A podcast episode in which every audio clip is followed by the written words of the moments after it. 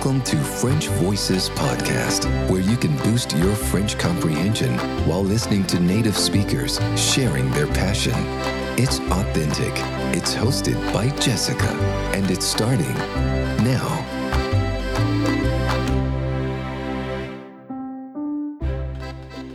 Tous, welcome back or just welcome to French Voices podcast. This is episode number 66 and this is also the second part of uh, my conversation with Xavier Leray.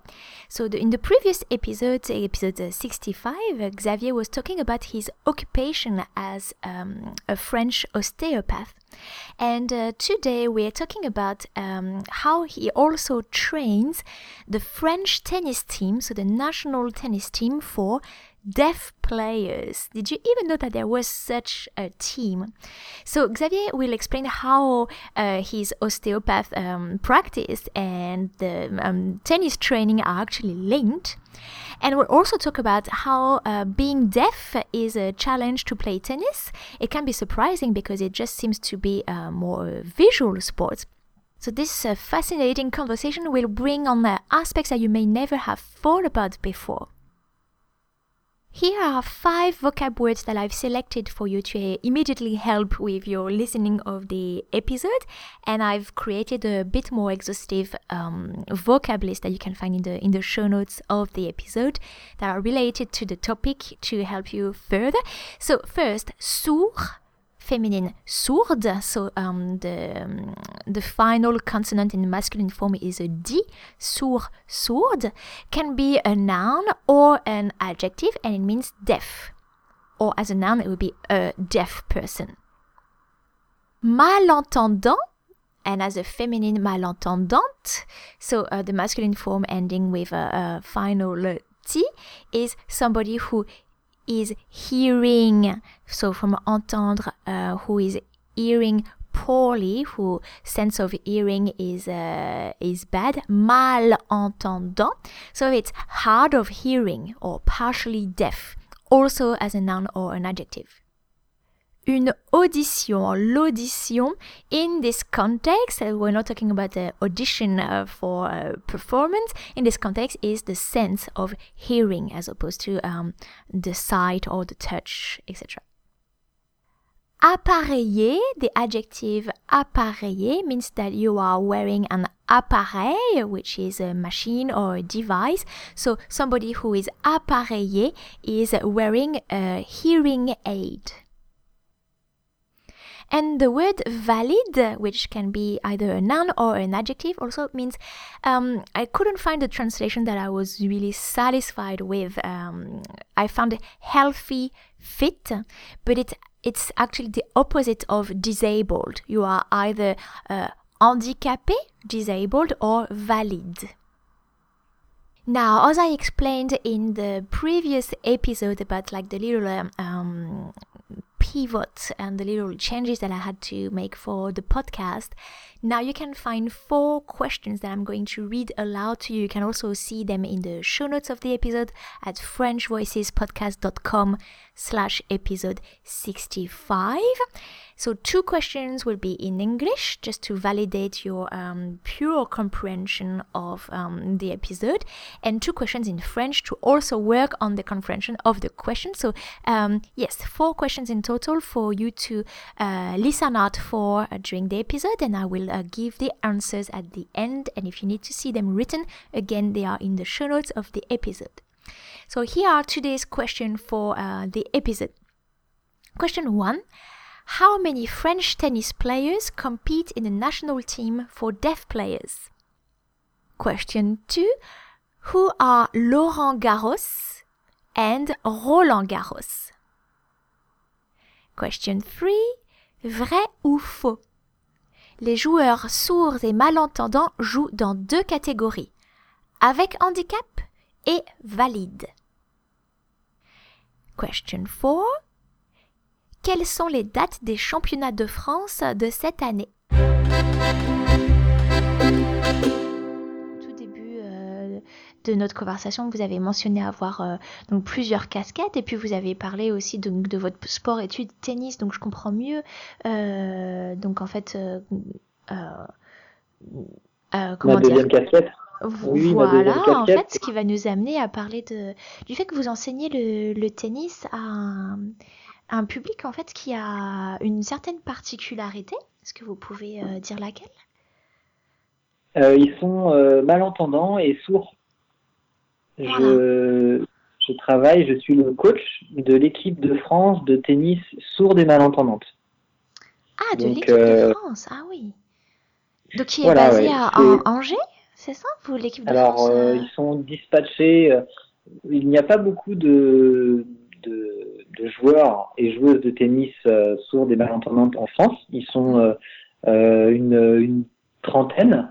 Maintenant, euh, voilà. Et puis, comme c'est pas visible, en fait, on a du mal à faire une communication là-dessus. Les gens sont pas au courant qu'il y a une équipe de France et qu'il y a des championnats tous les ans, championnat d'Europe, championnat du monde, euh, les Jeux Olympiques, par exemple. Là, en juillet, on va partir au- aux Jeux Olympiques. Ça s'appelle les Deaf Olympics, Ah, les Jeux Olympiques pour les sourds. ouais. C'est en dehors, c'est pas, euh, c'est en dehors du, du mouvement paralympique. Et, euh, et du coup, euh, ça se passe en Turquie cette année. D'accord. Voilà. Ah, très bien. Donc, Alors, comment, euh, euh, pardon, oui. Comment est-ce que vous Oui, avez non, été amené à, à travailler avec euh, donc euh, le public sourd et malentendant?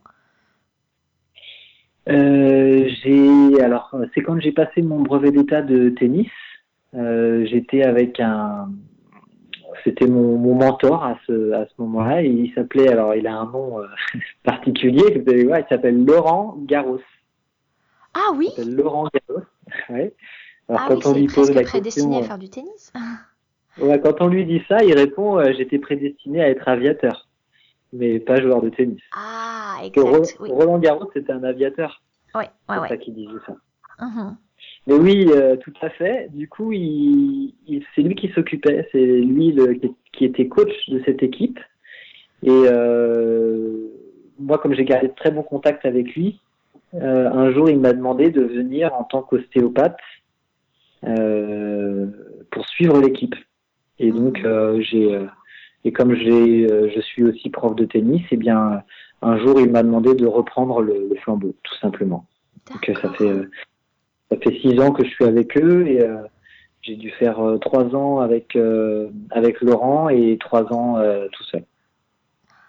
Alors, le bon, le tennis, c'est un sport qui, a priori, est quand même plutôt visuel, puisqu'il faut garder contact avec la balle et tout ça. Donc, euh, quelle difficulté est-ce que ça représente en fait de pas pouvoir euh, entendre ou de mal entendre? Alors euh, oui, alors tout d'abord dans ce ce qu'il faut savoir c'est que enlever l'audition c'est un sens. Oui. Le le, le, le fait de, de ne pas entendre, c'est qu'on vous enlève un sens. Donc rien que déjà par ce biais, euh, c'est un handicap. Euh, par nature, si on vous prive d'un sens, vous allez vous référer et compenser avec un autre sens. Mhm. Par exemple, euh, si on vous bande les yeux, eh bien vous allez tout de suite euh, ouvrir un peu plus grand vos oreilles. Les oreilles, d'accord, ouais. Ouais. Donc là, on- Alors, si on n'a pas les oreilles, on ouvre plus grand les yeux? Bien voilà, tout à fait. Et on va être beaucoup plus euh, sur le coup d'œil. On appelle ça le, le coup d'œil en- dans le tennis. Mhm. Et euh, qu'il faut savoir aussi, c'est que la, la balle fait un bruit au départ de la raquette. Euh, Quand elle part de la raquette, par exemple, sur une- un coup lifté, ça va être un bruit aigu. Et un coup lifté, la balle va monter un petit peu. Elle va avoir une trajectoire bombée ou arrondie. Ah, ok. Eh bien, la personne sourde, enfin la, la personne valide, la personne qui entend, euh, avant même d'apprécier la trajectoire de la balle avec les yeux, Mhm. elle entend ce bruit. Et en un Ça lui donne de un indice sur euh, la trajectoire Ouais. euh, potentielle. Ok. cap- Ouais, avant même de, avant même de voir, elle se met déjà euh, à reculer finalement puisque c'est une balle liftée. Donc, Mhm. euh, comme c'est beaucoup beaucoup de répétitions au tennis, au bout d'un moment, euh, ça, ça devient naturel de de se mettre un peu sur une position défensive quand on entend une balle aiguë. Mhm. Vous voyez, de, donc de reculer quand tu... alors que la personne sourde, elle, elle n'entend pas ça. Ouais. Donc elle part avec un temps de retard à chaque fois Mhm. Et ce temps de retard, quand ça commence à jouer assez rapidement, eh bien, ça joue beaucoup sur la lucidité des joueurs qui sont obligés de compenser par d'autres sens euh, tout au long du match, ça, ça les fatigue énormément. D'accord. Alors donc du coup, est-ce que euh, en observant bien, donc je, sais pas le, le, geste qui est euh, euh, qui est effectué, on peut savoir un petit peu l'effet de balle qui est donné par l'adversaire, peut-être? Oui, on peut le faire. Ouais. Après, ce qui est difficile, c'est de le faire sur tous les coups et tout le ah match. C'est pour ça que je vous parlais de lucidité. On peut le faire sur un coup, on va porter notre attention, se concentrer énormément. Et imaginer de le faire sur tous les coups, euh, mhm. ça plus courir à, droite, à gauche, devant, derrière, c'est très fatigant. Mhm. Donc voilà. Et puis n'oublions pas qu'à cet endroit-là, c'est l'oreille interne, donc c'est l'équilibre. Eh oui. Et, euh, et du coup, ça, ça joue quand même pas mal. Il y a quelques personnes sourdes qui ont la maladie de Chéreau et qui euh, et qui, euh, en plus, enfin, qui commencent par ne plus entendre et qui finissent par être aveugles. Enfin, qui ont les deux, quoi. C'est ça, cette ah, maladie. Ah oui, c'est une maladie dégénérative. Euh. Ouais, c'est ça. du coup, par exemple, aux Jeux Olympiques, je les ai fait il y a 4 ans avec eux. Et j'avais vu un, ça m'avait marqué, j'ai vu un judoka qui, qui est très très bon, mais euh, il avait cette maladie-là. Donc ça veut dire que la langue des signes, euh, on ne pouvait pas lui faire euh, devant les yeux puisqu'il était pratiquement aveugle. On faisait la langue des signes dans le creux de sa main. Ah, d'accord. Mhm, mhm. Donc vous, vous, parlez la langue des signes avec vos, vos, comment on va dire, euh, vos membres, vos sportifs Alors très peu parce que je, parce qu'ils sont, pour la plupart, ils sont appareillés. Donc en ah. dehors du terrain, ils entendent en dehors du terrain, je dis bien, parce que euh, quand on s'entraîne, euh, ils sont censés avoir, on enlève les appareils et là du coup ils sont, ils sont sourds, donc c'est à moi de, c'est à moi de trouver des, des, astuces euh, de coach pour pour être beaucoup plus dans le visuel et dans le dans le palpatoire quoi. Mmh mmh mais mais sinon oui, pour la plupart ils sont ils sont appareillés ouais. D'accord, mmh. ouais. Et question, alors peut-être très bête, mais au niveau donc arbitrage, donc je, je, sais pas, les scores sont indiqués euh, où il y a des, des pareil, euh, couleurs ou... Non, euh, du coup, comme non, non, c'est les mêmes, c'est les mêmes tableaux d'affichage, comme il voit très bien. Non, non, c'est pas. non, au niveau de l'arbitrage, c'est juste que l'arbitre ne parle pas.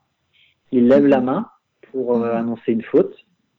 et puis, non, l'arbitrage, voilà, c'est juste, c'est juste une question de jeu de main c'est pas euh, c'est plus avec c'est plus oral quoi. D'accord. Ouais ouais voilà.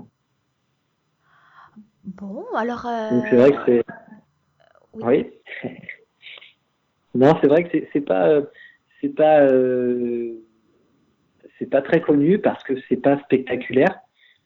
Comme le tennis fauteuil par exemple qui, qui est vraiment un autre sport. C'est pas mhm. c'est plus du tout le même tennis mais euh, quand on y réfléchit et qu'on regarde les, les petits, euh, les petits détails et qu'on connaît ces petits détails, eh bien, on, on se rend compte que c'est un, c'est un, c'est un handicap, quoi. C'est un, c'est un réel handicap. Oui, effectivement, pas aussi facile que ça en a l'air. Bah oui, mais en tennis fauteuil, comme vous l'avez dit au début, finalement, c'est un handicap qui est, qui est visible. Euh, alors que la surdité, euh, on a l'impression que c'est des personnes qui sont plus vraiment comme euh, comme vous et moi, et donc ça, a un côté peut-être moins spectaculaire au sens au sens littéral du terme en fait, pour les non initiés en fait. Mhm. Oui, puis ça, ça rejoint tout à fait le, les émotions des, des personnes malentendantes. C'est-à-dire que ça permet de mieux comprendre ce que vous dites là, les, les personnes sourdes. C'est très ambigu, c'est-à-dire que comme ils sont appareillés pour la plupart, soit implantés, soit avec un appareil, mhm. euh, ils veulent être considérés comme quelqu'un euh, de normal, de tout à fait normal. Ça passe inaperçu, donc euh, voilà, je suis quelqu'un de normal, ne me montrez pas du doigt comme une personne handicapée. Mhm. Euh, par contre, bah, sur des sur des moments où ça, ça ça, ça les pique un peu à, l'orgueil quand euh, on leur dit que c'est pas un sport euh, handicapé. parce que bah, c'est un réel handicap aussi. Donc, c'est à double ce que je veux dire, c'est ouais, ouais, c'est cette ambiguïté-là qui est, qui est, difficile pour le, pour le coach, en tout cas, qui est constamment en train de marcher sur des œufs par rapport à ça, à faire attention à ce qu'on dit, parce que c'est vrai que une personne sourde ou malentendante peut se vexer facilement par rapport à ça. Ouais, Ouais, ouais, je comprends. Donc il faut à la fois les traiter comme des gens euh, complètement valides, mais en même temps reconnaître qu'ils ont. oui, voilà, c'est Mais alors ils peuvent pas, comme vous dites, dans la vie quotidienne, euh, parce qu'ils sont appareillés, ils entendent. Euh, ils, ne peuvent pas jouer avec les appareils, c'est techniquement, ou alors ils n'entendent pas de toute façon ces, ces nuances-là ou Ah si, si euh, dans les... ils ont un classement à la Fédération française de tennis, donc ils ah. jouent avec les valides tout au long de l'année. Ah, d'accord. Euh, ils, jouent normalement euh, dans les tournois classiques. Mhm. dans les tournois valides toute l'année, avec, avec ou sans leurs appareils, hein, ça dépend. Il y en a qui préfèrent ne pas mettre l'appareil.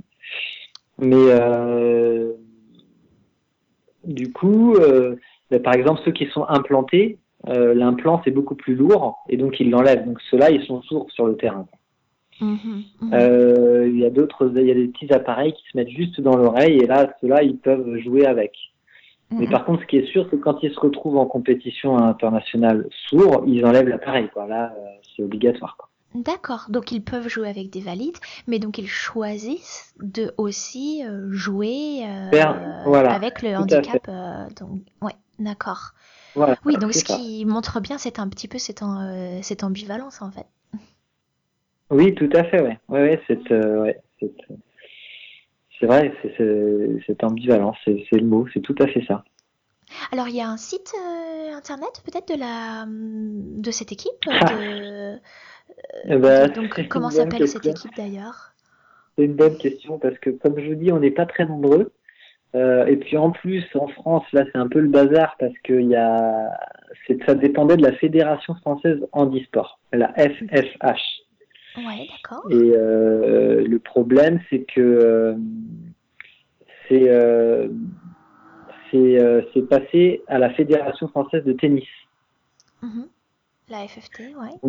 Voilà, la FFT. Et du coup, il y a a plus de sites. vous pouvez aller par contre aller sur le mouvement des Deaflympics vous pouvez taper Deaflympics sur euh, Facebook. D'accord, ouais. Vous allez avoir le mouvement olympique sourd.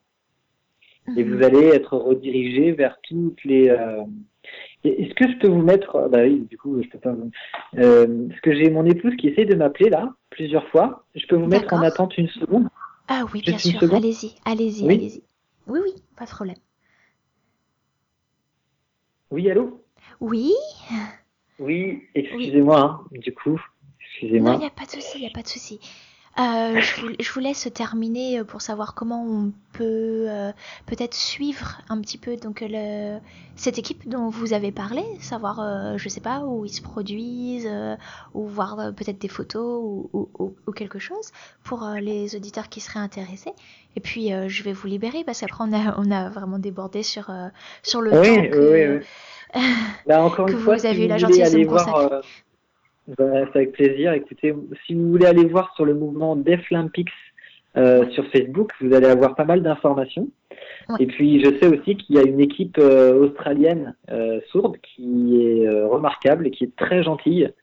donc, j'ai pas les noms en tête là, mais mais bon, l'Australie c'est assez vaste, c'est sûr. Ah, oui, mais en tout cas.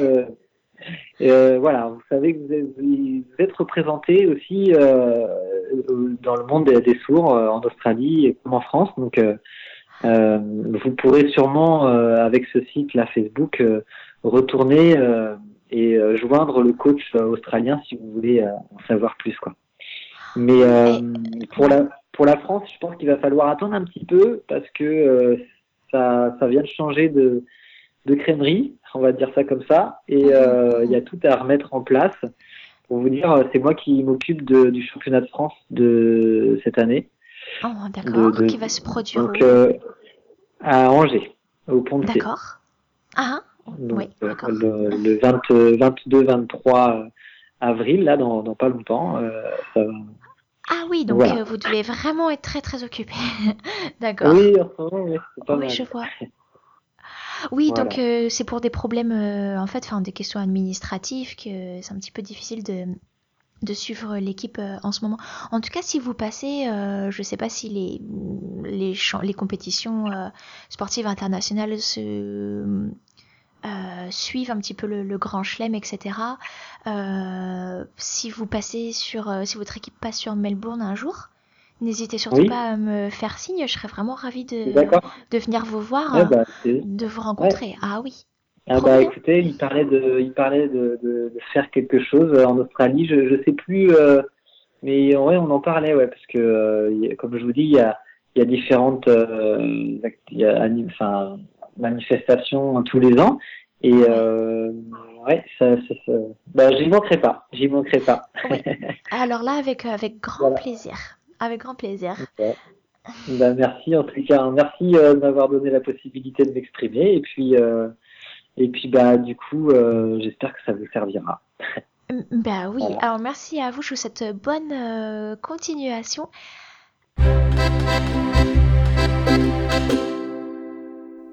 I hope you've enjoyed this interview and that you have learned a lot uh, along the way as well.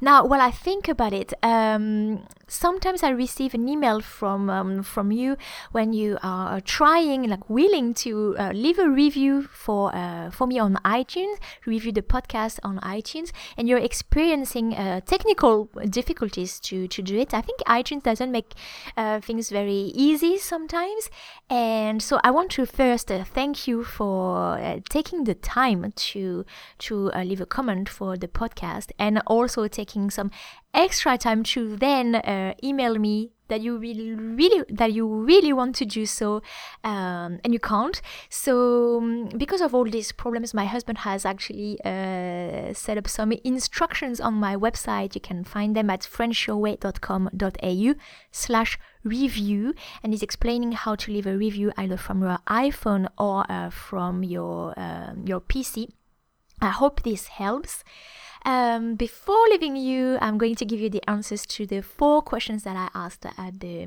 like before the interview. So, question one was, how many French te- tennis players compete in the national team for deaf players?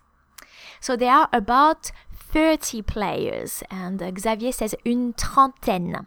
So uh, trentaine means um, 30-ish, or between uh, 30 and 40.